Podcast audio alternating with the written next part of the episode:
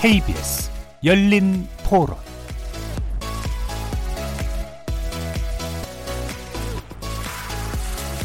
안녕하십니까. KBS 열린 토론 정준희입니다.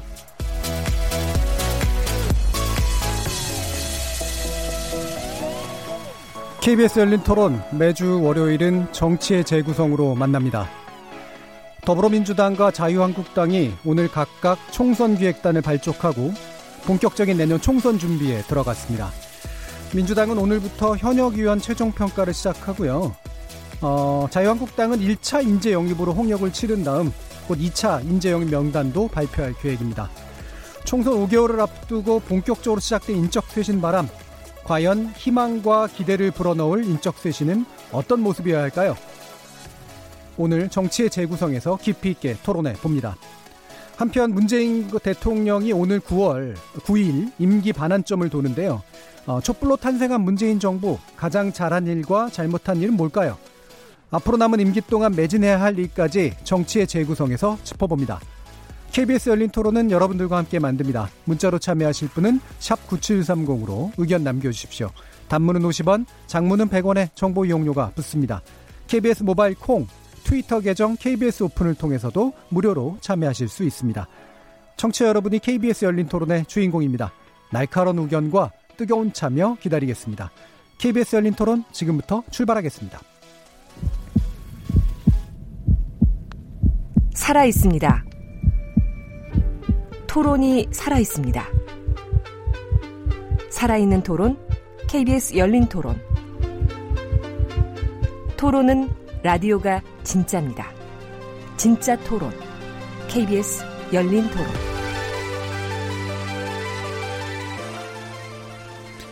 협치는 너무 멀고 대립만 남은 여의도 정치 여기서 새롭게 바꿔봅니다. 정치의 재구성 함께해 주실 네 분의 논객 소개하겠습니다. 먼저 김민석 전 민주연구원장 나오셨습니다. 안녕하십니까? 자 그리고 이상일 전 새누리당 의원 나오셨습니다. 네 반갑습니다. 예, 이준석 전 바른미래당 최고위원 함께 하셨습니다. 네 안녕하십니까? 그리고 김준우 변호사 나오셨습니다. 안녕하세요. 이렇게 네 분과 함께하는 KBS 열린 토론 월요일 코너 정치의 재구성은 영상으로도 생중계되는데요. KBS 모바일 콩 보이는 라디오를 통해서 보실 수 있고요. KBS 모바일 어플리케이션 my K 접속하시거나 유튜브 들어가셔서 KBS 라디오 또는 KBS 열린 토론 검색하시면 지금 바로 저희들이 토론하는 모습 영상으로도 보실 수 있습니다. 구독 많이 눌러주시고요. 의견도 많이 달아주십시오. 생방송 놓치신 분들 나중에 팟캐스트로도 들으실 수 있고 매일 새벽 1시에 재방송도 됩니다. 자 이렇게 함께할 방법까지 안내해 드렸고 정치의 재구성 본격적으로 시작해 보겠습니다. KBS 열린 토론. 자, 오늘 민주당과 한국당이 각각 총선 기획단을 출범시켰죠. 내년 4월 일이긴 합니다만 21대 총선 벌써 이제 싸움이 시작된 그런 느낌인데요. 어, 뭐 인적 쇄신에 관련된 이야기 하기 전에 차기 총선 아마도 이것이 중심 포인트가 될 것 같다라고 각자 보시는 것들이 있으실 것 같아요. 이 부분에 대한 간단히 의견 먼저 듣고 시작하도록 하겠습니다. 김민석 원장님. 선거는 결국은 뭐 개혁이죠. 개혁. 어, 그러니까 뭐 그때 그때 상황에 따라서 예상 못한 이슈가 터지긴 하지만 음. 그러나 근본적으로는 그 시점에서 정책이나 인물에 있어서 어디가 더 개혁적으로 해나가는가 또는 보이는가 음. 어, 결국은 그것에 따라서 승부가 난다 어, 하는 것이 쭉 보면 이제 전통적인 여러 음. 선거에서 예, 경험치가 아닌가 싶습니다. 예. 그러면 개혁이라는 이슈로 선점하는 문제일까요? 개혁의 방향에 관련된 아니, 문제일까요? 그러니까 결국은 그 시점에 개혁의 내용이 무엇인가 네. 하는 건 다를 수 있죠. 뭐 가령 음. 검찰 개혁처럼, 그러니까 국민들이 그 시점에 어떤 것을 개혁의 주된 어젠다로 보는가, 또는 어느 쪽에서 더 새로운 인물들을 많이 내는가 음. 하는 뭐 다를 수 있죠. 예, 예. 그러나 큰 이미지에 있어서는 결국은 보면 뭐 안정, 뭐 여러 가지 가치가 있지만 예. 궁극적으로 선택의 시점에서는 국민들은 어떻게 한 미래로 또 개혁적으로 나아갈 수 있는가를 음. 선택하는 것 같습니다. 음, 뭔가를 바꾸어낸다라는 그런 의미 쪽에 좀 더 가까운 것 같습니다. 이상일 의원님은 어떻게 보셨습니까? 예, 선거를 앞두고 각 정당이 쇄신과 변화를 줘서 국민의 신뢰를 얻으려 하는 건 이제 어, 아마 방향은 달라도 예. 내용 같은데 어, 내년 총선, 뭐 여느 총선도 그렇지만 어, 집권당, 대통령 의 국정 운영에 대한 이 중간 평가, 음. 특히 그런 일종의 어, 심판의 성격이 상당히 있다고 생각합니다. 그런데 여당은 아마 대통령이 일을 좀 더 할 수 있도록 집권 후반기를 안정적으로 관리할 수 있도록 힘을 실어주세요. 이런 논리로 나갈 텐데 야당은 지난 2년 반 행복했습니까? 정말 힘든지 않습니까? 그러니 견제를 제대로 하도록 해주십시오. 심판해야 되는 선거 아닙니까? 아마 이런 논리로 가지 않을까 싶습니다. 음, 그러면 안, 뭐 이를테면 안정하고 그다음에 견제라고 하는 전통적인 아마 대립구도 같은데요. 그렇죠. 이제 예. 야당 입장에서는 심판론 작동을 상당히 하리라고 봅니다. 예, 알겠습니다. 김준우 변호사님. 심판론이 이제 가능한 선거는 집권 말기가 좀 되면 되는데 아예 말기가 되면 미래 권력이 누구인가로 또 논점이 한번 치환돼서 오히려 심판이 힘을 잃는 경우가 있습니다. 그래서 예. 대표적으로 그 어, MB 이명박 정권 막판에 있던 2012년 총선 같은 경우는 대선을 목전에 두고 있었기 때문에 새로운 미래 권력의 대통령 후보가 누구냐에서 논점이 치환돼서 어, 이명박 정권에 대한 평가 부분 좀 삭감되는 경우들이 좀 있거든요. 그래서 그런 경우 같이 맞물려서 봐야 되고 또 이제 총선이 뭐 2008년 총선처럼 대선 직후면 그냥 정부를 지지 지원하는 밀어주는 선거가 또 되기 때문에 총선이 몇 년도에 몇 년 차에 걸려 있냐라는 건데 지금처럼 딱 만 3년 차에 딱 걸린 총선은 최근 6, 7번 선거에는 없었던 것 같습니다. 그래서 오히려 이제 중간 평가 혹은 개혁을 더 밀어줄 것이 될 거냐 아니면 심판이 될 것이냐 중간에 좀 걸쳐 있는 성격이 있어서 아직까지 어떤 구도가 더 흡입력 있게 국민들한테 다가갈지는 좀 아직 판단하기 좀 어렵지 않을까 이런 생각을 좀 하고 있습니다. 음, 그러니까 이게 이제 회상형 선거라고 보통 얘기하고 정치학에서 그 다음에 이제 미래를 개척하는 선거로 볼 때도 있고 그런데 지금 그게 애매하게 지금 돼 있다 네. 이렇게 보시는 거죠? 예, 이준석 씨고요. 결국에는 당신네 걸그룹 센터가 누구요? 이런 질문이 나올 것 같거든요. 네. 걸그룹의 센터라고 한다고 하면은 가장 많은 지분을 가지고 있고 가장 관심을 끌고 그 걸그룹에 상당히 이끌어 나가는 사람일 텐데 결국 대선 주자죠. 근데 음. 대선 주자가 여당에서 나오고 싶냐, 야당에서 나오고 싶냐는 정권 3년 차를 지나가는 선거기 때문에 야당에서 나오고 싶다. 지금 일각에서는 이낙연 총리의 역할론도 나오고 있지만은 대선 주자급으로 여당에서 누군가 튀어나오려면요. 아까 김준호 변호사도 좋은 언급을 했는데 결국에는 이명박 박근혜 정도의 서로 친박계 친이계 갈려가지고 싸울 정도의 세를 가진 사람 정도 되면은 상대편을 확 공천으로 날리고 나서 새로운 사람을 심을 수 있는 힘이 있거든요. 근데 지금 여권 내에서는 아무리 개인 지지도가 높은 이낙연 총리를 하더라도 그 역할을 하긴 참 어렵습니다. 굳이 따지자면은 비문 계열의 대선 주자가 나와야 되는데 이낙연 총리께서는 지금 애매한 위치에 계시거든요. 그래서는 아마 그런 전격적인 어떤 리더십은 여당 쪽에서 나오기 어려울 것이다. 그렇다면 말 그대로 문재인 대통령이 센터다 그 팀은 음. 어쩔 수 없는 거다. 그래서 문재인 대통령과 야권의 대선 주자가 붙는 그런 구도가 될 것이다 이렇게 보고 그런데 이제 이따가도 우리가 얘기를 좀 하겠지만은 야권의 대선 주자라 하면 또 치명적인 매력이 있어야 되는데 그게 뭐냐면 인적 쇄신을 이룰 만한 그 힘이 있어야 되는데 지난 아까 이상희 의원님이 언급했던 2년 반의 세월 동안 야권의 핵심 과제이지만 못 이뤘던 거는 인적 청산이었고 인적 쇄신이었거든요. 그거 해낼 수 있는 사람이 있으면은 이쪽 야권 걸그룹에서 센터가 될 수 있습니다. 예. 음, 걸그룹 비율을 오늘은 또 서셨습니다. 네. 자, 그러면 근데 그, 이준석 최고위원님 예. 말씀 듣다 보니까 센터가 어느 쪽이냐, 아 센터가 누구냐라는 네. 식으로 해서 지금 여야 그리고 여권은 문재인 대통령을 놓고 야권에는 잠재적 대선 후보의 네. 싸움이다. 네. 이렇게 하면 야 그러면 야권에 너무 희망이 없는 거 아니에요? 지금 그게 모르겠어요. 그렇게 될까요?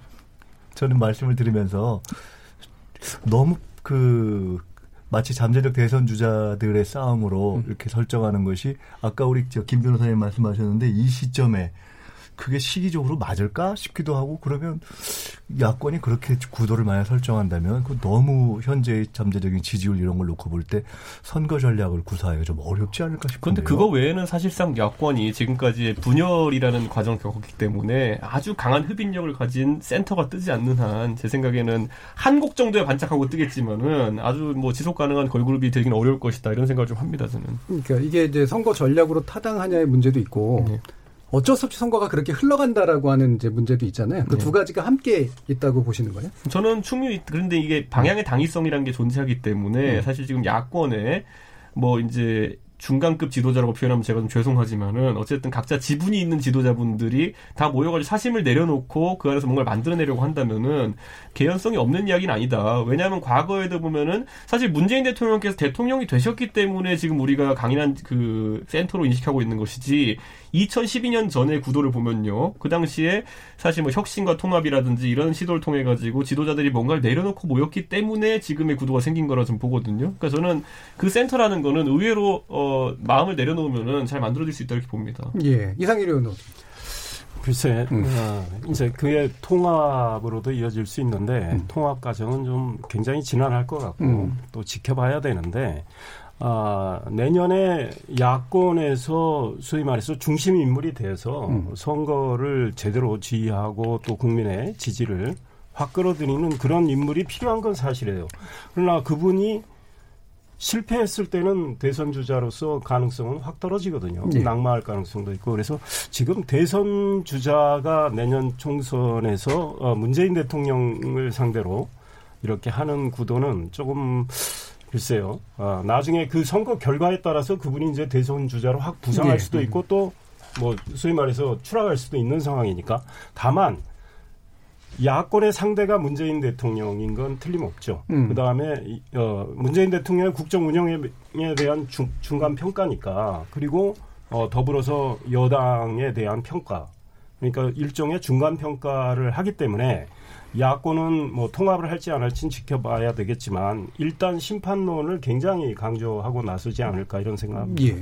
김준우 변호사님이 원래 전략적으로 잘 조언해 주시잖아요. 야권에게 조언한다면. 아, 니 근데 그게 이제 선거라는 게 전국 구도랑 그다음 개별 선거구 구도랑 조금 이제 달리 보긴 해야 되는데 어쨌든 세 가지 축은 구도 인물 정책이 아닙니까? 근데 그 중에 구도가 제일 중요하고 두 번째가 인물이고 정책이 제일 의미 없는 것이 사실 현실이라는 게 되게 좀 안타깝죠. 근데 이제 그 구도가 만들어지는 게 사실 한편으로 인물 혹은 정책에서 어, 그 연유한 것이긴 하거든요. 그러면 그동안 얼마나 자산을 각자 쌓아왔냐, 혹은 이제 선거라는 게 기본적으로 살, 상대평가이기 때문에 어, 상대방이 어떻게 분열하느냐. 이, 이, 이 구도 속에서 좀 나오는데 제가 볼 때는 지금 현재 여의도 혹은 국회 혹은 언론을 뒤엎고 있는 주요한 이슈들은 사실 패스트 트랙인데 이건 12월을 기점으로 어느 정도 정리가 될 거기 때문에 내년 4월에 어떤 쟁점을 중점적으로 해서 선거 구도가 핵심 아젠다가 잡혀서 논쟁이 붙을 건지 바람이 잡힐 건지를 지금 예단하기에는 제가 예단하면 선 무당이 되거나 아니면 뭐 컨설팅 업체를 차려야 될 텐데 제가 아직 그 수까지는 아닌 것 같습니다. 네. 예, 어, 피해갔습니다. 네. 예상을 안 하시기로 했고요. 음. 자, 그럼 바로 인, 그 인물로 들어가죠. 지금 한국당 어, 1차 인재 영입 명단이 논란이 이제 굉장히 됐고요. 어, 핵심은 이제 박찬주 전 육군대장 뭐 이렇게 지난주 금요일에 얘기를 나눴는데 뭐 오해가 있었다 뭐 이런 얘기를 하더라고요. 1차 인임, 그러니까 최선방에 내세운 인물이 아니라 1차 인재 영입 명단 안에 들어갔던 인물이다. 그런 정도로 아까 톤다운을 시키려고 하는 그런 얘기들이 있던데 어쨌든 핵심적인 논란은 됐습니다. 어, 이 부분에 대해서 일단은 먼저 간단하게 어, 총평을 한번 들어보고 그다음 본격적인 논의로 들어가죠. 예, 일단 총평 김민석 의원 어떻게 보셨나요? 글쎄요, 뭐 한계 아니겠어요? 한계. 그게? 음. 예, 그러니까 일단 전체적인 영입으로 보면은 자유한국당이 고민이 너무 부족한 것 같고, 뭐, 그 다음에 뭐 박찬주 전 대장 개인으로 놓고 보면은 글쎄 오늘 그 삼천교육대 발언으로 거의 뭐, 음. 너무 우리가 일반 국민이 생각하는 거하고 다른 옛날 얘기를 음. 하시기 때문에 이런저런 평을 하기 이전에 정치인이 기본적으로는 이제 공감의 기초에 서 있어야 되는데 그 점에 있어서 그 시대가 요구하는 그런 정치 행위에 맞는가 뭐 다른 여러 가지 갑질 네. 이런 걸 떠나서 아예 너무 좀 생뚱맞다고 느껴졌지 않을까 싶습니다. 음, 너무 이제 과거 회기적이다라는 느낌을 얘기하셨고요. 이상인 의원님. 예, 요즘은 학교에서 올말고사를 보는지는 모르겠습니다. 한 학기에 올말고사를 본다면 한 네다섯 차례 시험을 보는데 1차 올말고사는 잘 못 본 거죠, 한국당이. 예. 아, 그런데 어, 뭐 그 다음 월말고사도 있고 중간고사도 있고 기말고사도 있으니까 앞으로 인재 영입이 뭐 4, 5차례 더 된다면 다 지켜보고 이제 종합 점수를 매겨야 되겠죠. 예. 다만 처음이 굉장히 중요한데 어, 한국당이 처음부터 1호 인사로 박찬주 전 대장을 영입하겠다는 건 아닌 거로 알고 있습니다. 이거는 네. 1차 영입이다. 그랬는데 1차 영입 대상자 중에 또 이름이 제일 먼저 나오고 예. 이분이 저는 좀 억울한 점이 있다고 봅니다. 그러니까 아, 사드 고고도 미사일 방어 체계 배치 책임자였고 또 박근혜 전 대통령 동생인 박지만 씨의 육사 동기고 뭐 일종의 군의 적폐로 좀 몰려서 탈탈 털린 점도 있어요. 그럼에도 불구하고 뭐 부인은 뭐, 어, 유죄가 나왔나요? 뭐 갑질 문제와 관련해서 네. 본인은 어 뭐 기소가 안 됐고 본인은 어 현재 고법까지 가서 김영란법 위반 정도로 지금 뭐 유죄받은 상황이기 때문에 억울한 점은 상당히 있다. 아, 전 대장으로서 우리 아, 방위를 위해서 많은 역할도 했고 이런 것들이 많이 무시가 되고 또 명예롭게 전역하지도 못하게 했고 그럼에도 불구하고 어, 이분을 제일 먼저 내세운 거 저는 뭐 한국당의 정무 감각을 제대로 가동하지 못한 결과다. 음. 아, 이분이 뭐 3차, 4차 때쯤 어, 천안 지역에서 아, 지역구 후보로 출마하려 한다. 한국당에 입당해서 한국당의 어, 정체성도 맞고 한국당이 생각하는 어떤 안보관과 부합하고 경력도 있기 때문에 이렇게 했다면 그다지 문제는 안 됐을 수는 있는데 일단은 1호 인사로 어, 된 것처럼 됐고 또 오늘 이분의 기자회견 내용은 부적절한 내용이 꽤 많았다. 예. 그래서 결국은 이분을 황교안 대표는 여전히 입당시키려고 하시는 것 같은데 이제는 입당이 쉽지 않을, 않지 않을까 이런 생각까지 드네요. 예, 첫 번째 시험의 성적이 별로 안 좋았다라고 하는 거는 그럼 핵심으로 왜 안 좋은 거라고 보세요? 일단은 이 인재를 영입한다면 국민 대다수가 음. 아 저분 오 훌륭하지 아, 저런 분을 영입해서 우리 정치에 어떤 쇄신의 바람을 집어넣어야지 이 정도의 평가는 나와야 되겠죠. 예. 특히 1차 영입이라면 음. 그래서 국민한테 적어도 박수는 받을 수 있을 정도의 인물이 돼야 되는데 아, 그런 면에서 상당히 부족했다 이런 음, 생각합니다. 알겠습니다. 김준우 변호사님. 뭐 일단 저 생각에는 자유한국당에서는 뭐 오늘 확인을 못했는데 그 박찬주 대장 삼청교육대 발언 관련해서는 삼청교육대 피해자분들이 또 많이 계시니까 네. 사과 발언이 좀 있었으면 선행됐으면 음. 좋겠다라는 음. 생각을 하고요. 전형적인 뭐 사회과학에서는 비동시성의 동시성이라 그러나요? 시대착오적인 서로 다른 시계 timetable 속에 살고 있다는 걸 좀 예. 느꼈는데 어, 이상일 의원님 표현대로 하면 자유한국당이 센 예방 주사를 맞았으니까 다음엔 잘하지 않겠냐라는 음. 기대를 해볼 수도 있겠는데 실제로는 결국 외부 인재 영입을 총선 앞두고 급하게 하다 보니까 저는 이제 백문이 불여일견이라는 표현이 생각났는데 한 번 제대로 보지도 못하고 이제 갑자기 내놓으니까 이, 이 정치 상품에 어떤 흠결이 좀 있는지가 너무 뻔히 오늘 기자회견을 통해서 좀 드러난 것 같거든요. 사실 정당 정치가 스스로 인재를 키워내고 외부 영입은 좀 자제하고 그 속에서 이제 성장한 인물들을 좀 국민들께 내놓은 게 제일 정석이긴 한데 물론 이제 우리 현실은 그렇지 않습니다만 그러다 보니까 이런 구체적인 검증 과정에서 뭐 이상일 의원님 말씀대로 그 갑질 논란에 관해서는 억울해하실 수 있다고 생각하고 그 부분 소명됐다고 생각하니까 황교안 대표님께서 어 영입을 제안하고 결정을 하셨겠죠. 하지만 실제로 그 사건에 대한 평가가 아니라 그 인물이 가지고 있는 어떤 personality 성정의 부분에 있어서는 조금 국민의 대표로 나서기에는 아직 부적절한 어 인권관이나 역사관을 좀 가지고 있는 건 아닌가라는 의심이 많이 들어서 어쨌든 요거 좀 철회했으면 좋겠고 이후에 지금 이번 주에 발표한다고 했던 자유한국당 2차 영입 명단은 좀 미춘, 미룬, 미, 어, 미룬다고 하니까 다음 명단이 좀 더 국민들한테 메시지가 있는 명단이었으면 좋겠고요. 1차 명단 어쨌든 의미도 재미도 감동도 좀 주지 못했다는 점에서 아무래도 특히 오늘 삼천교육대 건으로 낙제점을 받을 수밖에 없지 않나 이런 생각을 하고 있습니다. 예. 이게 사실은 뭐 전 육군대장을 영입한다 그러면 이제 뭐 이를테면 안보 문제다 이런 식으로 이제 눈에 띄는 건데 이게 이분 억울한 걸 풀어주는 게 이제 음. 공천은 아니잖아요. 그러니까 물론 공천되는 것도 아니지만 그래서 어떤 이 메시지를 주려고 그랬을까가 굉장히 궁금하더라고요. 예. 저도 방금 전에 정 교수님이 언급한 음. 부분을 짚으려고 했던 음. 것이 공천을 앞두고 이제 사람들 영입한다는 거는 그렇게 이 본인이 단독으로 뜰 정도의 인물은 아니었어요. 이번에 네. 영입된 분들이. 그러다 보니까 이제 여러 그룹을 지어서 이제 1차 영입을 한 건데 그럼 1차 영입의 컨셉이 뭐였느냐라고 그러니까. 했을 때 이거는 아까 언급하신 억울한 분들 그 적폐청산을 로 인해서 피해 입은 분들의 억울함을 풀어주는 공천을 하겠다는 것인가라는 음. 생각이 들었던 것이 가장 눈에 띄었던 것이 이분하고 그리고 이념 전선에 또 최선봉을 쓰셨던 이진숙 기자가 예. 있는 거거든요. 예. 각자 두 분의 전문성에 대해서는 제가 뭐 따로 언급할 필요는 없을 것 같습니다. 음. 박찬두 대장도 군에서 기갑 전술의 최고봉에 계셨대요. 그리고 이진숙 기자도 전군 기자로서 굉장히 유명하셨던 예. 분이잖아요. 그러니까 그 전문성에 대해서 아무도 이의를 안 제기하겠지만은 이 컨셉 자체가 아까 말했던 결국에는 문재인 대통령의 적폐 청산에 맞서는 적폐 피해자 모임 이런 것 같은 재료인 거거든요. 음. 근데 이 구도가 과연 선거에서 미래지향적인 구호인가 했을 때 저는 아니다라는 생각이 좀 들게 되고 지금 시점에서 뭐 많은 사람들이 물어봐요 저한테 정치인이 된 다음에 이준석 씨는 평소의 삶과 뭐가 달라졌습니까 그러면은 저는 원래 프로그래머였으니까 뭘 만드는 일을 하다가 정치인이 되고 나니까 밥술 회의 전화 밥술 회의 전화 이거밖에 안 한다 이렇게 얘기를 하거든요 그러니까 사람을 만나고 사람과 소통하는 일밖에 안 하게 되는데 황교안 대표께서 이제 정치인에 입문하신 지가 이제 반년 남짓 돼 가는데 그 사이에 밥술 전화 회의를 어떤 분들과 하셨는가에 대해 가지고 이제 사람들이 생각하기 시작할 거라는 거죠.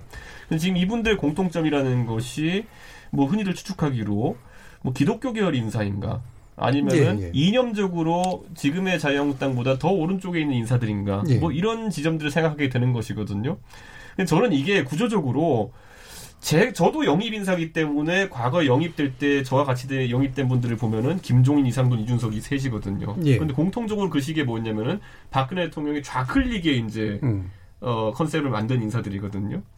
근데 그거는 박근혜 대통령이랑 그다음에 박근혜 비상대책위원장이라는 사람은 절대 오른쪽에서 의심받을 사람이 아니에요. 음. 그러다 보니까 자신감을 가지고 왼쪽으로 갈 수 있었던 것이거든요. 그게 우리 소위 말하는 중도 전쟁이죠.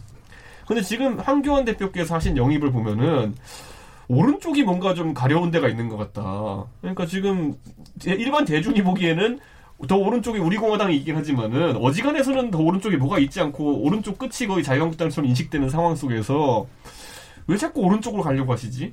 저는 이거는 굉장히 그 자유한국당의 수도권 출마하신 분들이나 아니면 뭐 중도적인 성향을 가신 분들한테 이번에 약간 그 아까 그 이상일 의원님 언급했던 실수 이상의 어쨌든 전략적 미스로 받아들여지지 않을까 음. 방향의 미스가 되지 않을까라는 생각이 좀 들긴 합니다. 이준석 전 최고위원은 사실 좌클릭보다는 앵그리버드 쪽 아니었었어요? 별의별 거다 있습니다. 저는 컨셉이 뭐 젊어진 제가 회의 들어가면요. 네. 그 당시 한나라당 회의가 평균 연령이 다섯 살씩 떨어졌었어요. 그러니까 그런 컨셉도 있었겠죠. 근데 네. 지금 황교안 대표의 방향성은 오른쪽이 가려워서 계속 오른쪽 가려는 느낌이 들어서 저는 의아합니다. 그렇죠. 예. 네. 사실 네, 제가 뭐 저희가 네. 자유한국당의 그 영입이나 선거 전략이나 이런 것이 잘 됐으면 좋겠다. 굳이 그런 코멘트할 입장은 사실 아니잖아요. 예, 그렇죠. 그럼에도 불구하고 제가 솔직히 말씀드린다면 우리 이채호가 말씀하셨으니까 어 이번에 그 저 우리 박찬주 전 대장이 가령 그런 문제가 없다선 쳐보자고요. 음. 지금 말씀하시는 똑같은 건데. 근데 굳이 뭐하러 지금 육군 대장을 자유한국당에서 합니까? 그 무슨 지금 대세에 지장이 있어요, 사실. 그러니까 이게 영입이라는 건 굳이 따지면 유명하거나 아니면 유명하지 않아도 약간 이름이 없더라도 이렇게 쭉 봤을 때 컨셉이 있거나 둘 중에 하나인데 이번에 보면 이름이 없거나 잘 모르겠거나 아니면 아는데 조 양반을 왜 했지? 지금 음. 이렇게 돼버린 거잖아요. 그러면서 딱 하는 것이 그냥 옛날식의 아 그래 자유한국당은 옛날에 저렇게 보수 군인 이런 분들을 주로 했지 하는 그냥 옛날 생각을 돌이키게 하는 거니까 제가 아까 한계 고민의 부족 이런 말씀을 드렸는데 진짜 생각이 없던 것 같아요. 음. 생각이 참 없고 근데 그게 더 깊이 들어가 보면 이번에 삼천교육대 발언 이제 이런 것에 드러나듯이 그러니까 코드가 그게 편해서 그럴까? 그러니까 그렇게 이렇게 쭉 자유한국당에서 조금 지지율이 회복되는 것 같다가 폭삭 이렇게 한 번씩 덜컥덜컥 하는 게 그런 어떤 몸에 배어 있는 관성, 몸에 배어 있는 생각 이런 것에 너무 익숙하게 그걸 벗어나려는 노력을 안 하는데 아, 그것이 한 게 아닐까 하는 그런 아쉬움이 있어요. 지난번에 저희가 얘기하면서 예. 그래서 좀 기왕이면 보수 정당도 조금 새로운 그런 보수 정당이 나왔으면 좋겠다는 음. 생각을 해보게 되는 것이 그런 점에서 사실은 탄핵 이후에 한번 싹 이렇게 정말 휘몰아치는 소용돌이가 한번 있었었으면 더 나았을 텐데 그렇지 안 되고 그렇게 안 되고 그냥 계속 익숙한 사고 방식을 취하게 되니까 저렇게 되는 게 아닌가 싶습니다. 예, 박찬주 전 대장이 사실 처음 이렇게 그 영입 발표되고 나서 첫 발언이 군 통수권자가 없는 상태다라고 음. 하는 이 발언을 했단 말이에요. 저는 대통령 후보로 영입된 건가라는 생각이 들 정도로 굉장히 좀 너무 큰 픽처로 이제 보였는데 본인의 기갑 전술을 펼칠 그런 예. 장이 예. 없으니까. 근데 의외로 이제 또 보면 연세가 있으신 분들은 이렇게 그 그분 이름이 네. 많이 올라다녀요 카톡이나 네. 이런 데 보면. 그러니까 민수석 최고님이 지적하신 대로 사실은 어차피 이제 그 확보하고 있는 어떤 표 말고 뭔가 이렇게 부족한 부분을 채우는 측면들이 중요할 텐데 이제 그런 거로 한 것 같지는 확실히 않은 느낌이 있거든요. 이상균 그러니까 아마 음. 의도는 잘 모르겠지만 아, 지난 아, 현 정부의 2년 6개월 아, 그 적폐 청산의 문제에 이 한국당이 그동안에 지적해 왔던 것들이 많이 있지 않습니까? 그런 맥락에서 아마 접근을 해, 하지 않았을까 이런 생각이 들어요. 근데 저는 뭐 이런 맥락에서 어, 컨셉을 잡아서 접근할 수도 있다고 봅니다. 네. 그런데 사실은 박찬주 전 대장이 억울한 점은 있지만 또 논란을 일으킬 수 있는 어, 그런 분이었기 때문에 1차 영입에 거의 1호인 것처럼 이렇게 나왔던 거 그거가 문제가 된 거죠. 만약 아, 아마 3차, 4차쯤에서 이분이 네. 내가 기자회견을 하고 음. 뭐 정제된 표현을 통해서 아 나는 지난 현 정권으로 인해서 굉장히 뭐 피해를 받고 현 정권의 지금 안보 태세가 내가 보기엔 굉장히 불안하다. 내가 그래서 한국당에 들어가서 내년에 지역구 출마해서 한번 도전을 하겠다. 이렇게 했다면 뭐 작은 지적은 받을 수 있어도 좀 지금과는 좀 달랐을 것 같아요. 그런데 어, 한국당이 이제 제일 먼저 카드로 내놓는 바람이 이렇게 됐고 오늘 말씀 중에도 저는 일리 있는 대목들이 있습니다. 이미 말씀드린 대로 이 군의 안보 태세 문제랄까 뭐 이분의 생각이 네. 그러나 어, 이제 지나치게 뭐 삼청 교육도 이야기하면서 표현 본인은 굉장히 어떤 감정이 좀 북받쳐서 이야기하신 것 같아요. 그러나 지금 우리가 21세기를 살아가는 이 시대의 이 국민들 입장에서 왜 저런 이야기를 하지? 왜 과거에 머물러 있지? 이렇게 충분히 생각할 수 있어요. 게다가 아, 내 아들이 뭐 내 공간에서 뭐 파티하는 거 사회적 통념으로 받아들일 수 있지 않느냐 그러는데 지금 우리 사회는 지금 조국 전 장관 사태로 인해서 이 공정의 문제를 계속 강조하고 있는데 내 아들이 뭐, 뭐 어떠냐 이런 그러니까 지금 우리 시대가 추구하는 어떤 시대 정신에 좀 맞지를 않는다. 음. 그렇다면 한국당이 인재 영입이 정말 중요하다고 생각해서 영입을 했을 거 아닙니까? 그렇다면 최고위원들과 서로 대표와 의견 교환도 충분히 하고 뭐 주변의 의견도 듣고 상당한 토론을 거쳐서 아, 좀, 이 정리할 걸 정리하고 내놨다면 이런 일은 없었을 거다. 이런 생각이 들어요. 예. 그래서 오늘 사실 제 결과적으로 제일 그 크게 승기를 잡은 건 정의당이죠. 오늘 예. 이제 최초로 육군 장성, 아, 해군 장성을 음. 진보정당에 이렇게 영입을 하는 일을 이제 이뤄냈잖아요. 이병록 뭐 전 준장님인가요? 이제 진보정당 같은 경우는 그, 그 국가 뭐 장성이나 아니면 뭐 그 밑에 영관급이라도 영입을 하면서 외교 안보 특히 안보 문제나 국방 문제에 소홀할 수 있다는 인식 세간의 우려를 음. 좀 씻을 수 있는 좋은 카드라서 끊임없이 이런 카드를 좀 실험해 왔습니다. 얼마 전까지 국가보훈처장했던 피우진 예. 전 처장님 같은 경우도 2008년에 진보신당의 비례대표로 이제 한 적이 있고요. 지금 현역인 김종대 의원도 청와대에서 관련 일에 행정관 출신이어서 이제 영입을 해가지고 진보정당에서는 계속 이렇게 음. 어떻게 보면 쉬운 일이죠. 한 명만 어떻게든 해내면 여전히 우리는 안보 문제에 대해서 조금 전문성 혹은 진심, 어, 진심을 갖고 국민들의 우려를 좀 씻을 수 있는 행보를 하고 있다. 그러면 이제 한 명을 영입을 해도 명확한 메시지가 이렇게 쭉 가는데 지금 한꺼번에 여럿을 해놓고 메시지도 없고 오히려 사람이 많을수록 논란만 더 있으니까 조금 마음을 너무 급히 가지 말고 이렇게 어, 정의당처럼 한 명 한 명 내놓는 방식을 좀 어, 다른 거대 당당에서도 좀 한번 고민해 볼 필요가 있지 않을까 싶습니다. 연이어 지금 이자스민 예. 의원이랑 예. 이제 지금 이병록 전 준장 이 두 명 연해서 말하면 홈런까지는 아니지만 정의당에서 나는 좀 어, 뭐, 적시타를 계속 치는 것 같아서 이런 부분들이 오늘 출범한 양당 거대 양당의 총선 기획단에 주는 어떤 메시지가 시그널이 있지 않을까 이런 생각이 듭니다. 그러니까 저는 이 예. 인재 영입이라는 게 보면은 고전적인 자유한국당의 인재 영입은 뭐냐면요 영입하면은 비례 아니면 강남 아니면 영남에 꽂아야 되는 그거예요. 네. 그러니까 당선을 거의 보장시켜주면서 그 사람들이 실질적으로 선거에 실무를 띠면서 선거를 좀 뭐라고 할까요? 모양을 짜야 되는 사람들이거든요.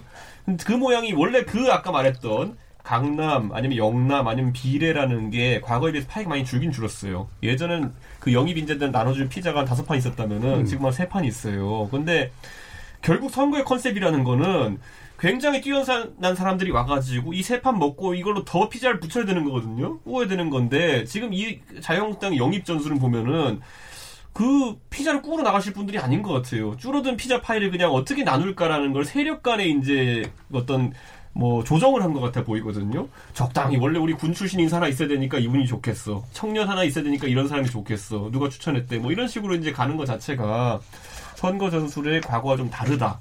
저는 이런 생각하는 게 솔직히 제 왼쪽에 앉아 계신 이상일 의원님도 그 당시에 뛰어난 명대변인으로 영입되셨던 거 아닙니까? 각자의 역할 있고 선거 때 이상일 의원님이 대변인 하시면서 큰 역할 하셨기 때문에 승리 만들 수 있었던 거거든요. 아, 그, 그 역할이 분명한 사람들이 있어야 선거팀이 짜이는 거예요. 그래야 네. 격전지에 나간 사람들이 아 우리 본, 본질에는 저런 뛰어난 인재들이 선거 전략 전술을 짜고 실제 실무를 보기 때문에 우리는 지역구에 가서 악수하고 인사하는 것에 전념하자가 돼야 되는데 지금은 그런 세팅이 안 나옵니다. 영입 인재들 지금 몇 면을 보면은. 예, 선거 때가 되니까 윤석 최고위원이 옆에 분도 칭찬도 하시고 너무 과찬을 그, 그러면 바른 미래당 영입 인재 이거는 이상일 전 의원님으로 확실히 복당의 길로 이제 가는 겁니까? 그 영입은 뭐 각 정당이 알아서 판단을 하지만 사실은 감동을 줄 수 있어야 되는데 이 감동이라는 한자 말이 굉장히 재밌습니다. 그러니까 느낄 감자에 움직일 동자입니다. 그러니까 느낌이 있으면 움직인다는 거죠. 그 느낌이라는 건 정말 우리 말대로 말 그대로 감동, 좋은 느낌을 가져야 되는 거 아닙니까? 그런데 인재 영입을 통해서 나쁜 느낌을 갖게 된다면 네. 그 움직임은 의도한 방향과는 달리 움직이는 거죠. 역효과가 음. 나는 네. 그 이번에 그런 일이 벌어진 것 같아요. 그런데 아, 아마 우리 김 변호사님 말씀대로 예방 주사 좀 맞았으니까 한국당이 보다 신중하게 해서 좀 더 좋은 인재를 어, 골라서 어, 민주당이나 다른 정당, 우리 바른미래당 앞으로 어떻게 될지 모르지만요. 좀 좋은 인재들을 영입하는 경쟁이 붙어서 어, 21대 국회는 훨씬 20대보다 나은 국회가 되도록 하는 게 중요하다는 생각입니다. 이자스민 전 새누리당 의원은 네 새누리당 의원 시절에 같이 비슷한 시기 활동을 하셨잖아요. 네네. 예. 어떻게 제가 본 이 자스민 의원은 음. 뭐 굉장히 제가 상임위는 달랐는데요. 의정 활동을 굉장히 열심히 한 거로 알고 있습니다. 그리고 본인이 그 이주민에 대한 특별한 애착, 본인이 이제 필리핀 출신이기 때문에 아 그래서 입법 활동 성적도 상당히 높았어요. 그리고 굉장히 겸손한 분으로 기억을 합니다. 그러니까 한국당으로서는 이번에 이자스민 의원이 정의당으로 간 거에 대해서는 정말 뼈 아프다 음. 이런 생각을 하게 되고 허를 찔린 셈이죠. 예. 그러니까 한국당의 장재원 의원 그 말씀을 좀 새겨드릴 필요가 있다. 우리가 이 공을 들여서 데려온 분들에 대한 관리를 소홀해서 아 그분들 한번 뭐 혜택을 받지 않았느냐 이런 생각을 하고 예. 소위 말해서 뒷방으로 음. 이렇게 다 몰아넣고 있는 거 아니냐. 그분들이 오히려 뭐 새로 영입할 인재보다도 훌륭한 분들이 있을 수 있는데 그분들에 대한 어떤 당의 애정이나 또 당에서 어, 역할을 주는 것들이 소홀하지 않았느냐 이런 것들도 좀 반성을 하게 될 것 같고 중요한 건 이제 실수를 반복해서는 안 되겠죠. 그러니까 어, 누구나 일을 하다 보면 실수는 할 수 있는데 그걸 교훈 삼아서 이 다음에 더 잘하는 잘하면 된다 이런 생각입니다. 사실 이자스민 의원이 이제 19대 때 영입됐고 그때 같이 영입된 게 그 누구 누구 한 분 더 있었는데 조명철 아, 예. 조명철 네, 의원님이 아마 탈북민 출신으로 첫 의원이었습니다. 18대 국회 때는 한센인 옛날 나환자 나병환자 네. 때 임두성 의원이라고 물론 중간에 횡령 혐의가로 이제 의원직을 박탈당하시긴 했는데 그 새누리당, 자유한국당 뭐 이어지는 이 정당 계열이 사실 의석수도 제일 많고 하다 보니까 품이 제일 넓어서 한국 사회 등 용광로처럼 다양성을 굉장히 포용할 수 있는 굉장히 혁신적인 공천을 되게 선도하는 그룹이었거든요. 사실 정의당 같은 진보 정당은 오히려 의석수가 별로 확보되지 않기 때문에 영입하기도 굉장히 어렵고 그래서 이제 이자스민 의원이 처음에 공천이 됐을 때는 민주당이나 뭐 그 당시 진보 정당도 굉장히 반성을 많이 하고 허를 찔렀다는 생각을 되게 많이 했었거든요. 근데 그런 품들이 그런 혁신들이 좀 개별의 그 뭐 너무 상징적인 공천 아니냐 이런 비판도 있으실 수 있겠지만 그래도 그런 것들이 또 주는 감동이나 그런 뭐 포용적인 그런 면모 분명히 필요하기 때문에 그런 걸 좀 양당에서 좀 하는 게 우리 국회에 좀 중요할 것 같고 오히려 지금 정의당은 성소수자 김조광수 감독 장애인 그 여동생을 둔 다큐를 찍은 장혜정 영화 감독 그 다음에 이제 이자스민 의원 그래서 이병록 이렇게 사실 이분들은 영입이 돼도 사실 이제 의석 국회의원 배지를 소유기 달 가능성이 상당히 희박하기 때문에 아마 훨씬 더 품을 많이 들였을 겁니다. 예. 그, 그에 비해서 조금 민주당이나 자유한국당은 너무 지금 의원님들의 선사 후공이 좀 강하지 않나 이런 생각이 좀 들어서 민주당에서 이제 금태섭 의원 발언도 놓치고 있었고요. 있는 예. 저희가 이제 이 얘기를 하면서 놓치고 있는 대목이 하나 있는데 예. 최근에 이제 선거제도 개혁 얘기하면서 저희가 비례대표 문제를 예. 쭉 얘기하잖아요. 근데 뭐 이제 자, 가령 자유한국당이 뭐 협상용이라고는 하지만 비례대표제 없애자 이렇게 음. 얘기하는데 사실은 지금 이자스민 의원 문제가 제기되는 배경에는 우리 사회가 저는 예를 들어 비례대표를 얘기할 때 한편으로는 전문성 또 한편으로 어떤 소수자에 대한 대변 이런 걸 있는데 전문성이라는 면에서 보면은 사실은 전문성도 있으면서 지역구를 돌파하는 분들이 과거보다 많이 생겨, 생겼어요, 사실. 생기고 네. 있어요. 그렇지만 소수자를 대변한다는 면에서는 사실 어렵거든요. 지역구에 가서 돌파하기가. 그런 점에서 어떻게 보면 아, 비례대표제가 이렇게 해서 우리 사회의 다양성을 대변하는 측면이 있구나 하는 것을 생각해 보는 계기가 되고 물론 이자세민 의원은 한번 이제 국회의원을 하면서 일정한 명망과 실력을 검증받았기 때문에 지역구로 갈 수도 있겠죠. 근데 한 걸음 더 나아간다면 저는 사실은 비례대표 의원 중에 잘하면 이건 그야말로 제 개인의 의견인데 제가 쭉 지켜보면서 비례대표 의원을 꼭 한 번만 해야 돼? 비례대표 의원을 그 다음에 꼭 지역구로 내보내야 돼? 저는 사실 그런 회의를 음. 많이 가져요. 비례대표 의원 중에서도 잘하면 그 중에 일부는 뭐 일정한 그 한도를 둬서라도 한 번 더 할 수 있게 해주는 것이 뭐가 문제죠? 사실 이런 것들을 좀 꼼꼼하게 음. 이렇게 짚어볼 때가 된 거 아닌가 저는 그런 생각. 근데 이런 해봅니다. 뭐 이렇게 조심스러운 얘기긴 하지만 이자시민 의원에 대한 대중적인 이미지가 반드시 또 좋은 것만은 아닌 측면도 있어요. 아니 그러니까 근데 예. 이자시민 의원이 꼭 좋냐 아니냐를 예. 떠나서 이자시민 의원이 이렇게 어떤 우리 사회에 지금 파장을 던지고 음. 있다면 가령 의미가 있다고 가정하고 제가 이제 드리는 예, 말씀이에요. 예, 그렇죠. 그러니까 그래서 말씀처럼 뭐 비례대표를 두어 번 할 수도 있는 거고 그다음에 소수자의 대표성은 어떻게 살리느냐 이자스민 의원으로 살린다기보다는 그런 관심이나 문제의식 뭐 이런 게 이제 필요한 거겠죠. 그렇죠. 저는 예. 굉장히 특이한 지점을 봤던 것이 결국 아까 말했던 오른쪽에서의 자신감, 각자 왼쪽으로의 자신감, 각자 메인 요리를 잘하는 자신감이 있으면 새로운 시도를 조금씩 해볼 수 있는 예. 거잖아요. 그렇기 때문에 제가 그 당시에 2012년에 박근혜 대통령이 비례대표 영입하는 걸 보면 놀랐던 게 뭐냐면은 사실 보수 쪽이 아까 정 교수님이 언급하셨던 이주자에 대한 다소 좀 어, 생소함이라든지 이런 네. 것들을 느끼기 더 좋은 그런 집단이거든요. 음. 그런데 우리가 신뢰하는 박근혜라는 사람이 영입한 사람이야라는 그 인보증 때문에 상당히 그런 부분이 많이 옅어졌던 적이 있었어요. 그렇죠. 예. 특히 그 조명철 의원님 같은 경우도 예. 탈북자에 대한 그런 선입교. 왜냐하면 굉장히 조명철 의원님 교육을 많이 받으신 인텔리였고 정책적으로 식견이 높으셨으니까. 그때 새누리당이었기 때문에 효과가 훨씬 컸다고. 그렇죠. 봐요. 그런 지점이 있었는데 이번에 아까 그래서 계속 아쉬움이 남는 것이 이 음. 영입 인사들 아홉 명인가 발표된 분들 제가 봤을 때는 어차피 아까 말한 세, 세 장의 피자 안에 들어갑니다. 어차피 예. 강남 아니면 영남 아니면 비례 공천을 줘야 돼요. 영입이 결실을 맺으려면은. 근데 그 안에 꼭 아까 말했듯이 그런 어떤 이념 성향이 강화된 분들을 더 넣었어야 될까라는 것은 음. 지금 뭐 첫 술이지만 첫 술에서 이미 피자 한 판은 날아갔습니다. 제가 봤을 예. 때는. 예. 자 그럼 민주당 문제로 또 간단히 한번 옮겨보죠. 민주당은 어쨌든 하위 20%에 대해서 평가를 해서 경선 과정에서 컷오프는 아니지만 상당한 페널티가 주어지는 방식으로 아마도 현역의 물갈이가 꽤 이루어질 것 같습니다. 게다가 불출마 선언하신 분들은 거기서 빼, 모수에서 빼잖아요. 지금 이 방식 상당히 좀, 어, 반발도 좀 있을 것 같은데 민정 내부에서는 잘 준비되고 있나요? 저는 이제 저희가 지금 인재 영입 얘기를 했잖아요. 예. 근데 이제 그러면 기성 정당 내에서 어떻게 공천 시스템을 갖출 것이냐 이것도 예. 굉장히 중요한 문제 아닙니까? 어, 일단 결론부터 말씀드리면은 이런 방식으로 공천을 이걸 이제 시스템 공천이라고 하는데 룰도 지금 다른 정당에 비해서 빨리 확정했고 네. 이건 상당히 진화되고 앞서가는 음. 거라고 봐야 되겠죠.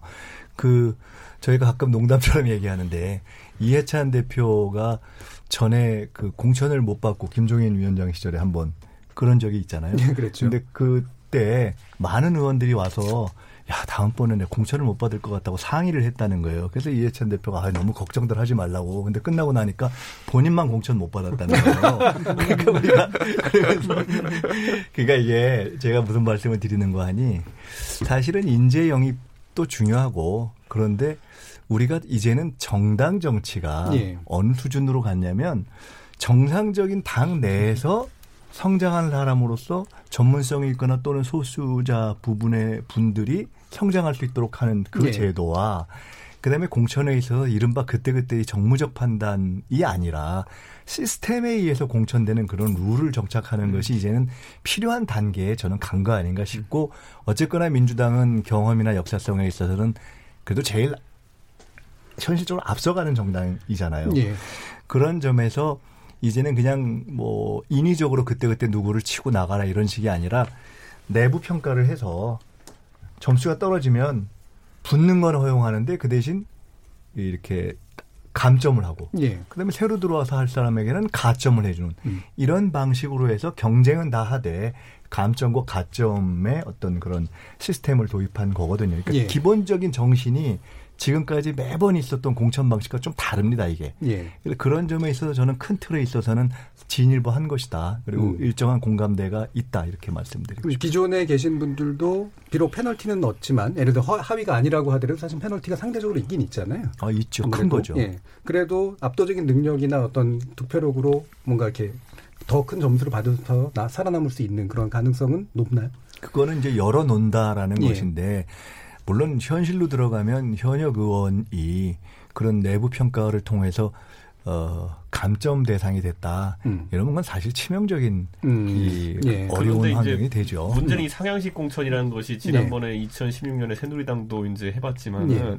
결국에는 기득권에게 아주 유리한 방식으로 귀결될 가능성이 높고 음. 가산점과 감점 합해서 애초에 40% 정도 가산점 받는다 하더라도 실제로 선거 경선 결과가 4대 6으로 나왔다 쳐보십시오. 40, 표 받은 사람과 60표 받은 사람이 나왔어요. 예. 40표 받은 사람이 40% 가산점 받아도 못 뒤집습니다. 56대 60이 돼요. 음. 그게 실질적인 상해식 공천의 문제이기 때문에 저는 굳이 이제 물갈이 공천, 혁신 공천, 인적 쇄신 이런 걸 언급할 때 결국엔 배에 탈이 났을 때, 정당에 탈이 났을 때 어떻게 장을 비우고 그다음에 죽을 먹느냐인데 장이 안 비워지는 경우가 나와요. 가끔 이렇게 되면은 예. 그게 지난 새누리당의 공천이었고 그래서 인재 영입 제대로 안 되고 억지로 장을 비우려고 그때 막 그 도장 들고 튀고 이런 게 나온 거니 보면은 그렇죠. 예. 옥새 들고 나를 잡을 하셨 그게 나올 수밖에 없는 이유가 마지막에 이제 이한구 공천관리위원장이 그 당시에 유승민이고 유승민이고 날리려고 했는데 안 날아가니까 나중에 무조건 이제 뭐 경선이고 없다 그냥 날아가라 이렇게 하다 보니까 탈이 난 건데 지금 이제 김민석 원장님도 감점이나 이런 제도라는 시스템 공천이라는 게 상당히 지금 잘 짜여진 것처럼 보이지만은 실제 경선을 했을 때 현역들이 지는 결과가 나올지에 대해서는 좀 확신이 없으실 거라고 보거든요. 현역들이 지는 결과가 많이 안 나와서 문제인 것 같아요. 저는 전혀 없을 것 같아요. 반발이 문제인 것 같아요. 음, 둘다 그렇지는 않을 겁니다. 네. 지켜봐야 되는데 일단 이제 하위 20%에 들었다고 한다면 민주당의 음. 경우 네. 어, 특히 이번에 공개를 한다는 거 아닙니까? 아직 방침은 결정 안된건 같은데 공개 가능성이 있고 만약에 방침이 결정 안 됐어도 공개를 안 하기로 했다 해도 언론을 통해서 또 알려질 수도 있어요. 그러면 음. 당사자인 현역 의원은 어, 지역에서 아마 상당한 어려움에 직면할 수 있고 또 새로운 신인이 가점을 20% 정도 받아서 도전을 한다. 근데 그 신인이 문 대통령 측근이다. 청와대에서 일했던 신인이다. 이렇다면 어, 공천 결과에서 현역이 저는 불리해질 수 있다고 보는데 예. 지금 미국 같은 경우에 미국 하원 의원 있죠 그 소선거구제로 비례대표 없이 음. 치러지는데 하원 의원들 막 20선 뭐 25선 이렇습니다. 거긴 2년마다 선거를 네, 하죠. 그렇죠. 2년마다 하게 되고 국민들이 오해하십니다. 어, 예, 2년마다 하게 되고 2년 되자마자 선거운동에 들어가요. 그러니까 현역이 절대 유리한 구조예요. 그럼에도 불구하고 중앙당에서 개입하지는 않아요. 뭐 주마다 다르지만 open primary라고 그래서 네. 뭐 해당 주민들이 가서 후보를 이제 일단 예, 예비 선거를 치러서 후보를 뽑고 하는데 아, 민주당도 시스템 공천을 한다 하지만 결국은 중앙당이 물갈이 하겠다는 의도에서 이제 좀 시스템화 한 거죠. 시스템으로 정당화한다. 예, 시스템화 한 거죠. 그러니까 음. 뭐 하위 20%를 추려서 어 감, 감점을 하고 이런 것들이 결국은 중앙당이 칼자루를 잡겠다는 거죠.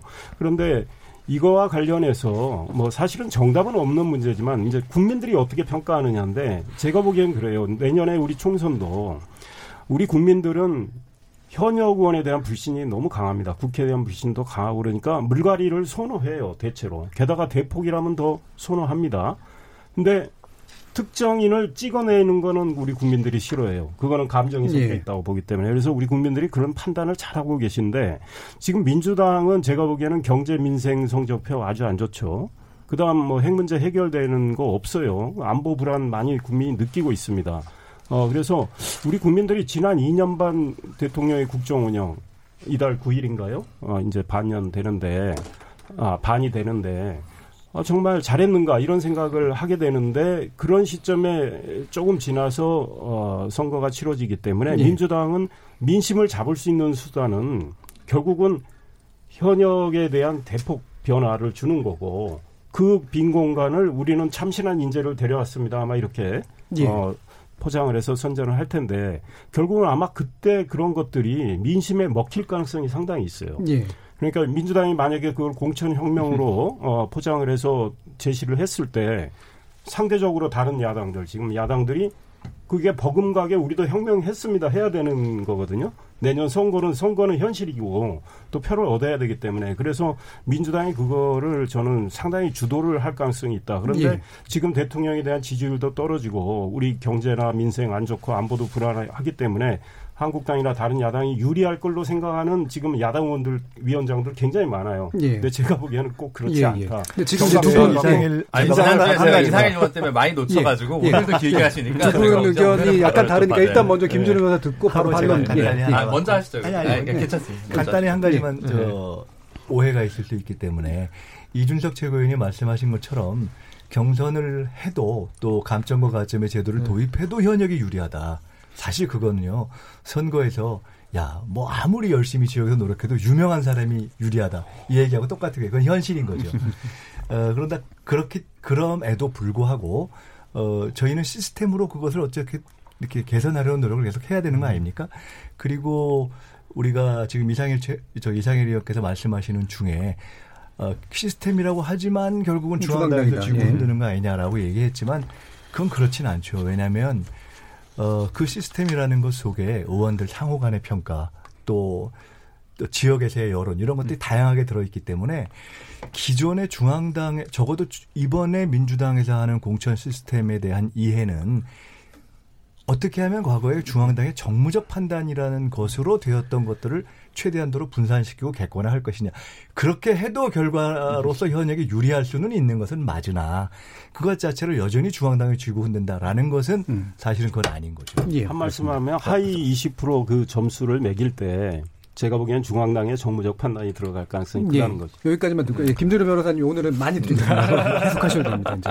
그 저기 지난번 총선 때 그 민주당에서 하위 컷오프를 해서 정청래 의원이랑 홍일학 의원이 이제 그 컷오프가 됐어요. 근데 홍일학 의원은 대체 불가해서 결국 민주당이 그 대구 북구에서 아예 공천도 못 줬거든요. 그때는 하위 컷오프가 아니었어요. 하위 컷오프는 아니었지만 네. 어쨌든 예. 컷오프를 몇 개 시키면서 이제 몇개 기준이 있었죠. 네, 정무적 컨택이었는데 사실 대안이 없는 그러니까 이 시스템 공천을 해서 의정 평가는 안 좋은데 접경 지역이거나 열세 지역에서는 본선 경쟁력 때문에 다른 정무적 판단을 해야 될 수도 있거든요. 음.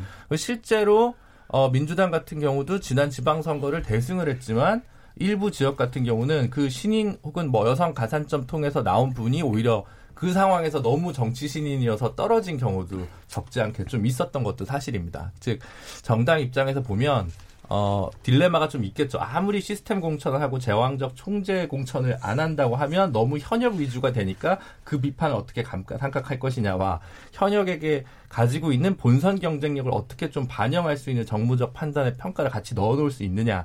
그래서 어디까지 의석수를 약간 손해 보더라도 다음 때와 그 다음 때를 위해 씨를 뿌릴 수 있는 공천을 할 수 있냐. 요 사이에서 갈래를 잘 타야 되는데 저는 그래서 오히려 지금 이번 선거제도에 지금 패스트트랙에 들어가 있는 그 석패율 제도 혹은 그 비례 명부와 지역구 명부의 동시 입후보 제도라는 부분에 있어서 어, 그 제도를 그 정치 신인들에게만 허용하는 방식, 그 3선, 4선이 석패율로 당선될 수 있는 방식은 어, 아예 제거하고 나머지 그럼 혁신 공천을 했던 사람이 비록 떨어졌더라도 기회를 주는 방식으로 좀 설계를 한다면 우리 그 좀 더 혁신적인 공천을 과감하게 어, 각 중앙 큰 당에서 중앙당에서 할 수 있는 좀 지반은 되지 않을까 이런 생각을 좀 해보고 있거든요. 그래서 뭐 하여튼 패스트트랙 하면 더 안 될 겁니다라는 이준석 최고위원이 절 보고 계신데 어쨌든 음. 그런 의미에서 권역별 지역주의 타파를 위한 석패율 제도가 아니라 정치 신인에게 좀 도전할 수 있는 어, 밑바탕이 되는 그런 석패율들을 좀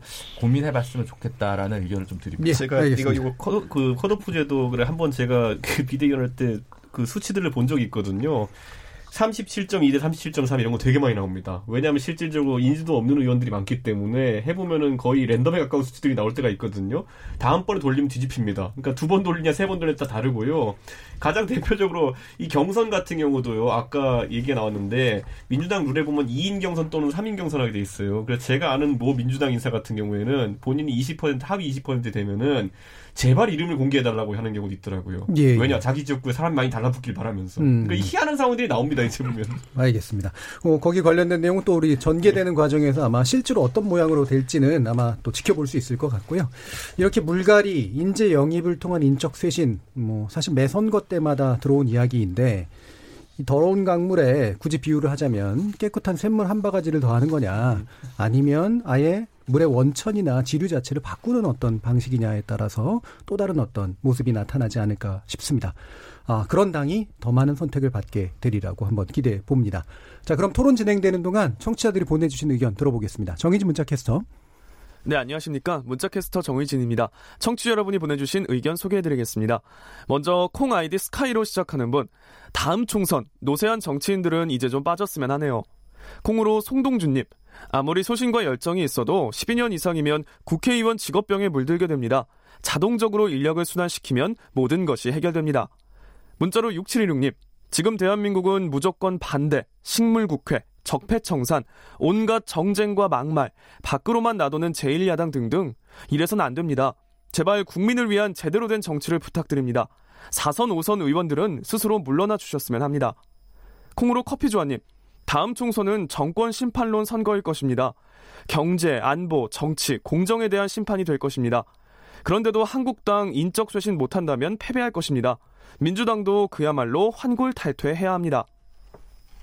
이이님, 현 정부를 믿고 기다리는 국민들의 마음이 언제까지 지속되리라 생각하시는지요? 다가오는 총선에서는 혁신과 쇄신의 더불어민주당이 되기를 진심으로 바랍니다. 유튜브로 장유아님, 자유한국당 인재 영입은 콘셉트를 너무 잘못 잡은 것 같습니다. 왜 계속 논란의 사람들을 영입하나요? 1967님, 문재인 정부, 잘한 것은 민주주의가 더 발전했다는 겁니다. 일부 비판이 있긴 하지만 검찰이 청와대를 의식하지 않고 수사할 수 있는 것이 이것을 반증합니다. 아쉬운 점은 경제입니다. 해외 환경이 안 좋은 점은 있지만 건설 경기를 좀 살리는 정책으로 활력을 찾았으면 좋겠습니다. 5661님, 잘한 일 남북 관계, 잘못한 일, 분열, 경제라고 보내주셨고요. 유튜브로 이정님, 열린 토론 너무 좋아요. 드디어 제가 시그널 음악을 듣게 되다니요. 런던이라 항상 유튜브 재방만 들었거든요. 기대됩니다. 오늘의 토론이라고 보내주셨네요. 네, KBS 열린 토론. 지금 방송을 듣고 계신 여러분이 시민 논객입니다. 계속해서 청취자 여러분들의 날카로운 시선과 의견 보내주세요. 지금까지 문자캐스터 정희진이었습니다.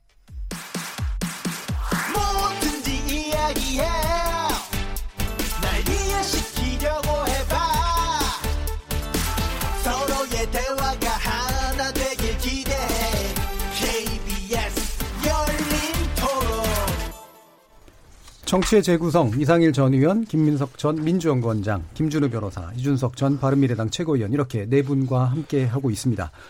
어, 지금 뭐 시간이 많이 남지는 않았습니다만 간단하게 한 두 주제 정도 토론해 보려고 하는데요. 어, 일단은 이제 지소미아 효력 종료가 19일 앞으로 다가왔다. 그런데 이 과중에 아세안 이제 플러스 3 정상회의 참석에서 오늘 아침 이제 11분간 한일 정상이 이제 단독 환담을 나눴다는 얘기가 좀 있죠. 이게 어, 어떤 변화의 주, 뭐 출발점이 될지 또는 지소미아 어떤 방식으로 해결해야 될지에 대해서 일단 의견 여쭙고 가도록 하겠습니다. 김민석 원장님. 일단 그 한일 양국 관계에 있어서 한국 정부 그리고 문재인 대통령이 그 일본의 경제 침략을 전후한 또는 대법원 판결 이후에 그 국면에서 일관되게 사실은 대화를 예. 계속 제의하고 또 상당히 어, 성의 있게 임해왔다 하는 것을 음. 어, 말씀드릴 필요가 있어요. 그리고 지소미아 문제는 지금 시간이 많지 않으니까 결론부터 말씀드리자면 현재 입장은 지소미아 문제에 대해서는 그 일본의 수출 규제에 대한 입장이 변화되는 것을 전제로 해서 예, 예. 재검토할 수 있다 하는 것이 현재까지 입장이고 저는 그것이 타당하다고 봅니다. 음. 예, 주소미아 관련해서는 전제가 필요하다. 한일 경제 관련해서 뭔가 문제가 먼저 선결돼야 된다라는 그런 입장이셨네요. 이상일 의원님. 예, 오늘 문 대통령이 아베 총리에게 먼저 손을 내밀어서 음. 짧지만 어, 만나자고 해서 이야기를 나눈 건 저는 잘한 거라고 봅니다. 예. 그런데 아, 일본의 반응은 우리 정부 발표하고는 좀 다른 것 같아요. 좀 여전히 좀 싸늘해요. 그러니까 우리는 어, 소위 말해서 고위급 협의도 할 수 있다고 했고 아베 총리는 아, 이 문제를 모든 문제를 하여간 대화로 잘 풀어가자는 취지로 이야기를 했다고 발표했는데 일본은 어, 그렇게 발표를 하지 않고 아베 총리는 기존의 일본의 입장을 분명히 전했다 이런 취지로. 그래서 한국이 결국 국제법을 위반, 한 거라는 취지로 어, 이야기를 했다는 거고 이제 일본 언론은 그거를 계속 부각시켜 보도를 했지만 아 22일 자정 그러니까 24시에 종료가 되는 이 지소미아 문제 어, 저는 일본이 역사 문제를 아주 졸렬하고 치사하게 경제 문제로 엮어서 이 수출 규제를 한 거에 대해서 매우 잘못됐다고 예. 어, 수차례 지적했지만 우리가 그걸 비판하면서 어, 소위 수출 규제 문제를 우리는 또 안보 문제로 연계시켜서 했단 말이죠.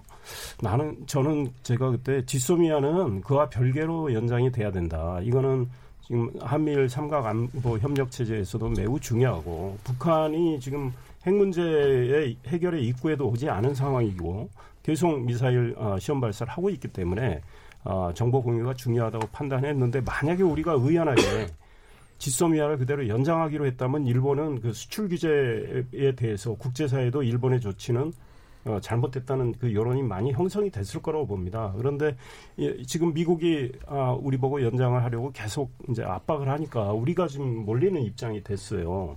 그런데 결국은 일본은 강제징용 문제에 대한 해법을 가져라는 거 아닙니까? 그에 대해서 시간이 필요한 건 사실이에요. 일본과 물밑 교섭을 해야 되고 그러니 일단 저는 우리가 좀 대승적으로 당장은 얻은 게 없지만 의연 대승적으로 의연하게 지소미아는 연장해 놓고 나서 수출 규제 문제를 푸는 게 맞지 않을까 현실적으로. 예. 네 그런 생각. 예, 김준호 변호사. 저는 사실 이 문제와 별개로 지소미아가 필요한지 솔직히 잘 동의가 안 돼서 음. 한미일 정보 공유가 따로 되고 있는 틀이 있고 지소미아도 우리 정부의 어떤 안보 이슈에 대한 그 니즈 때문에 체결한다기보다는 사실은 이제 미국에서 조금 편하려고 동부가 문제에서 좀 편하려고 체결하라고 강권한 것이어서 반드시 이것이 어, 연장되거나 해야 되는 건가? 한일 관계에 있어서 군사 동맹 수준이 어떻게 해야 되는 거에 대해서는 국민적 합의가 좀 다시 고민할 필요도 있지 않냐? 그 당시 박근혜 정부 당시에 조금 독단적으로 체결한 감이 없지 않아 있어서 차제에 좀 재개했으면 좋겠는데 이게 너무 이제 역사 청산 갈등 문제에 이제 중간에 끼게 되면서 이런 입장을 내기가 좀 이렇게 되게 애매하게 됐습니다만은 어쨌든 기본적으로 저는 뭐 지소미아 문제 때문에 한일 관계를 시, 시, 초능을 낮춰서 제대로 해결되지 않고 또 이렇게 어. 그 일정에 긴박 당해서 뭐 그것을 하나 이벤트로 사용하는 것도 괜찮겠지만 어, 그게 좀 과잉 결정돼서는 곤란하지 않겠냐 이런 좀 유보적인 입장을 가지고 있습니다. 예, 이준석 최고요. 저는 지금 시점에서 지소미아를 이제 사실 갱신하지 않는다는 판단을 했을 때 그게 지렛대가 되리라고 판단했다는 거는 실제로 한미일 삼각 관계 속에서 그게 중요하다고 생각했으니까 지렛대로 쓴 거거든요. 그렇기 때문에 저는 그렇다면 실제로 이게 깨어졌을 때 중요한 뭔가가 날아간다는 생각도 이제 해야 되는 것인데 저는 정부의 어떤 누구도 이게 필요 없다고 생각해서 그 갱신 안 했다 보진 않습니다. 네. 워낙 소중한 거기 때문에 저쪽도 소중하게 생각할 거다라고 생각했다는 그런 기작일 거라 보는데 그게 실패했다면 저는 지금 시점에서는 생각을 좀 다르게 해야 되는 게 아니냐 이런 생각하고 왜 그런 생각을 했냐면요. 원래 이 지소미아 파기하면서 민주당 쪽 인사들이 방송에서 한번 했던 얘기를 들었던 게 그 고노 외상이 좀 있으면 물러날 것이다. 그러면 일본의 강경 모드도 이제 약간 어그러질 테니까 이런 좀 극단적인 어떤 변환 끝전술을 써도 좋다라는 이제 전략적 판단을 했다는 얘기를 했었는데 아, 저도 그런가 보다. 저도 약간 그런 정도는 동의했어요. 고노 외상이 강경 모드를 주도했으니까 인사가 교체되면서 일본도 유화 모드로 나오지 않을까 생각했는데 며칠 전에 뉴스 보니까 이분이 외교 외무상 그만둔 것까지 맞는데 그 국방상이 됐, 방위상이 됐더라고요. 예. 그래가지고 이제 지소미아 얘기를 하고 있더라고요. 그러다 보니까 결국 협상 라인은 교체된 것이 아니고 그쪽의 강경 모드도 유지되고 있다. 저는 그렇다면 우선 판단 미스가 하나 있었던 건 아니냐 우리 안보 라인에 그 생각하게 되고 그게 뭐 저도 아까 이상일 의원님 말씀하신 것처럼 첫 술에 배부르는 그런 외교를 하라는 얘기를 하고 싶지 않지만 적어도 우리도 명시적으로 방향 전환을 했다는 느낌 정도의 조치는 있어야 아마 그 결국에는 상대의 방향 전환을 이끌어낼 수 있지 않을까 이런 우려는 갖고 있습니다. 예. 자 그러면 이 부분은 뭐 아주 전문적인 또 논의가 될 내용은 아니니까 음. 어, 문재인 정부 그 중간 임기에 관련된 문제를 가지고 얘기를 해보죠. 어, 일단 어, 이 부분은 괜찮았고 이 부분은 제일 문제였다. 물론 하고 싶은 말씀은 굉장히 많겠지만 하나씩만 찍으면 네, 예, 네. 김준우 변호사님. 네, 오늘은 제가 먼저 예. 하겠습니다. 그 제일 많이 얘기하시는 거는 평화 얘기 제일 많이 하시는 것 같은데 음. 오히려 제일 과소평가 받는 건 어, 복지 문제 같습니다. 복지 정책의 확대가 뭐 이렇게 그 좀 눈에 띄게 늘어나고 있는 건 사실인데 그 부분이 정확히 얘기 안된 최근에 이제 무상교육 확대 부분이라던가 그리고 이제 뭐 올해부터 예를 들어 어 한의원 가면 추나가 20회까지는 의료보험이 됩니다. 종합병원에서 2인실, 3인실도 이제 의료보험 혜택이 되고 MRI 같은 경우도 훨씬 이제 고가의 그, 거, 그 뭐냐 검사 그 그거인데 이제 그것도 이제 의료보험이 되게 예. 확대가 돼서요. 그리고 이제 아동수당 같은 경우도 되게 확대가 되고 지급이 7세까지로 이제 확대가 됐습니다. 그래서 전반적으로 복지 부분은 정, 정부에서 좀 어, 많이 어, 진심을 갖고 이제 좀 추진해 나간 것도 있고요. 그렇죠. 여론조사에서 제일 긍정 평가가 나온 부분이 그쪽이죠. 네, 그래서 네. 조금 국민기초생활보장법상 부양의무 기준 관련한 문제에 대해서 조금 더 적극적인 자세를 취해줬으면 좋겠다라는 이제 생각을 하고요.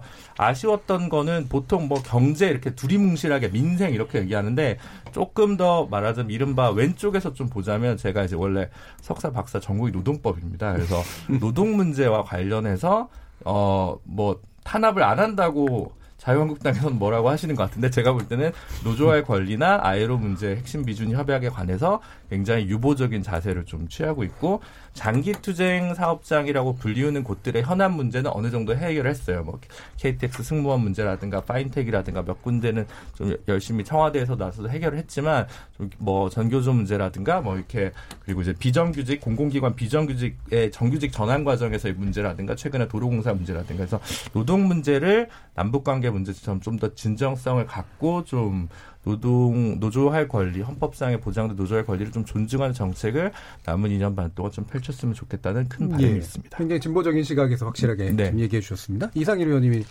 반대로 아유, 얘기해 주시죠.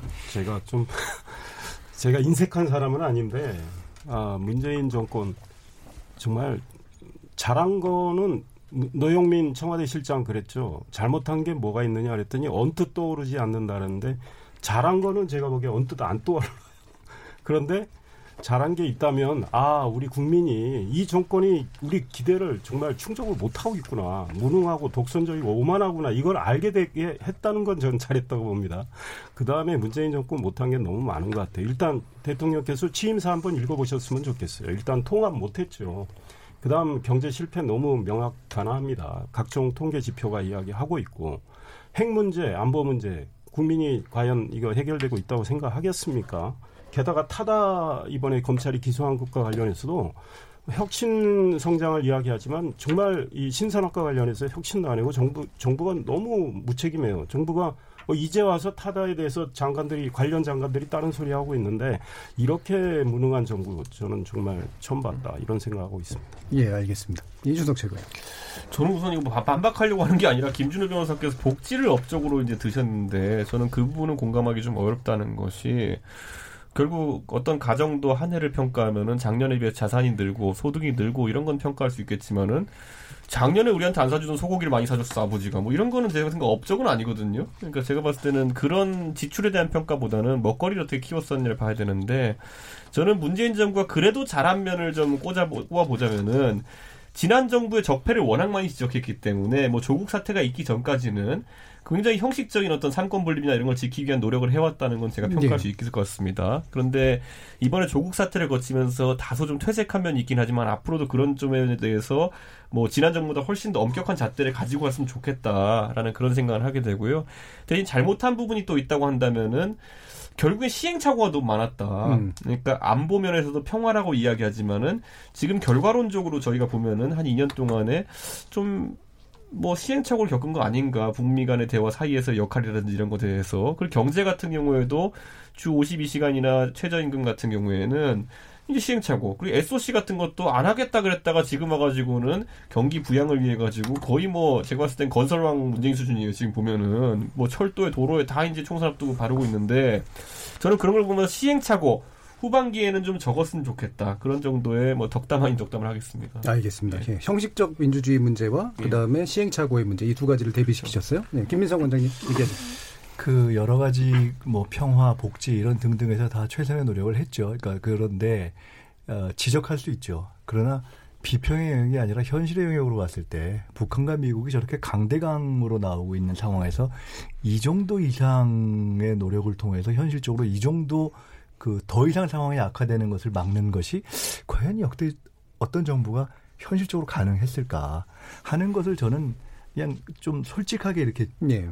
되짚어 볼 필요가 있다. 아까 우리 이상일 의원님께서 야 이렇게 무능한 정부를 처음 본다 그러셨는데 정치를 오래 하셨는데 처음 보지 않으셨을 것 같은데 그건 좀 이상하고 그 여러 가지 잘한 면이 있지만은 저는 일단 문재인 정부의 대통령 또는 정부 정권 차원에서 굉장히 기본적인 것 하나는 정권의 도덕성이라고 할까요? 또는 품격, 태도 이런 것에 대한 기본적인 신뢰는 구축을 한 것이 아닌가. 그것이 사실 굉장히 중요한 것 아닌가. 그러니까 어, 아주 미세한 것일 수 있지만 가령 대통령이 야 정치에 있어서 이제 본질이 태도가 되었다 이런 말씀을 하신 적이 있는데 어, 뭐 그런 것이 본질적이 아니라고 볼 수도 있겠지만 가령 어, 국민들과 소통하는 태도 또는 어떤 행사에 가서 국민들 앞에서 뭐 인사하는 것, 가령 최근에 그 모친 사항에 있었을 때 관련된 여러 가지 에피소드를 보면서 아 이게 그래 정치에 있어서의 기본은 이렇게 지켜지고 있구나 하는 저는 그러한 신뢰는 구축되면서 그것이 탄핵 이후에 나라의 여러 가지 어려운 상황을 헤쳐나오는 가장 기본이 된 것 아닌가. 음. 그것이 이번에 조국 그 전국을 거치면서 여러 가지 등락이 있었습니다만은 그러나 기본 이상의 지지율을 유지하는 것으로 반증이 되는 것이 아닌가라는 생각을 예. 저는 해보고 거의 사실은 굉장히 중요한 동물이라 음. 생각이 들고요. 그 아쉬운 점을 말씀드린다면 이것은 뭐 여권 내에서 저 같은 생각을 하는 경우는 조금 소수일 수 있는데 이건 제가 뭐 실제로 그렇게 생각을 해왔기 때문에 저는 초기의 경제팀이 전체적인 경제 프레임을 잡는 데 있어서 조금 정교함이 좀 부족했다라는 예. 생각을 합니다. 그러니까 음.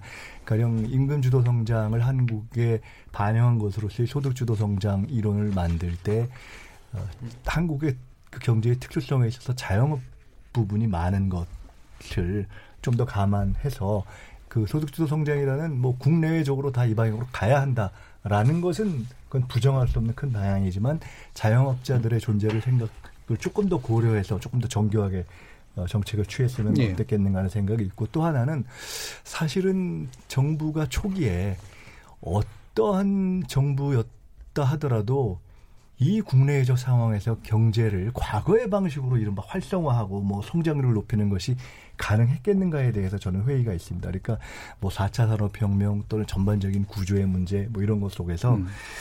이것이 상당히 쉽지 않은 과제라는 것들을 좀 더 명료하게 정식화하고 설명하는 것이 필요하지 않았겠는가. 그런 점에서 제가 제일 아쉽게 생각하는 것이 가령 일정 시기가 되면 가령 이번 하반기가 되면 좋아질 거라든가 이런 것들이 음. 어 조금 쉽게 본 예. 것이면서 예. 사실은 경제가 심리이기 때문에 그런 부분에 있어서 이 국민과의 소통을 저는 미스한 대목이 있다고 봅니다. 예. 와, 청와대 비서실장 가시죠. 예, 오늘 뭐 여러 가지 논의했습니다만 KBS 열린 토론 월요일 코너 정치의 재구성은 이 정도 내용으로 마무리하겠습니다. 오늘 토론 함께해 주신 김민석 전 민주연구원장, 이상일 전 새누리당 의원, 이준석 전 바른미래당 최고위원 그리고 김준우 변호사 네 분 모두 수고하셨습니다. 감사합니다. 감사합니다. 감사합니다. 참여해주신 시민 농객 청취자 여러분께 모두 감사드립니다. 정치자들의 적극적인 참여로 만드는 KBS 열린 토론 토론을 통해서 우리 사회의 합의의 길을 찾아가도록 하겠습니다. 저는 내일 저녁 7시 20분에 다시 찾아뵙겠습니다. 지금까지 KBS 열린 토론 정준이었습니다.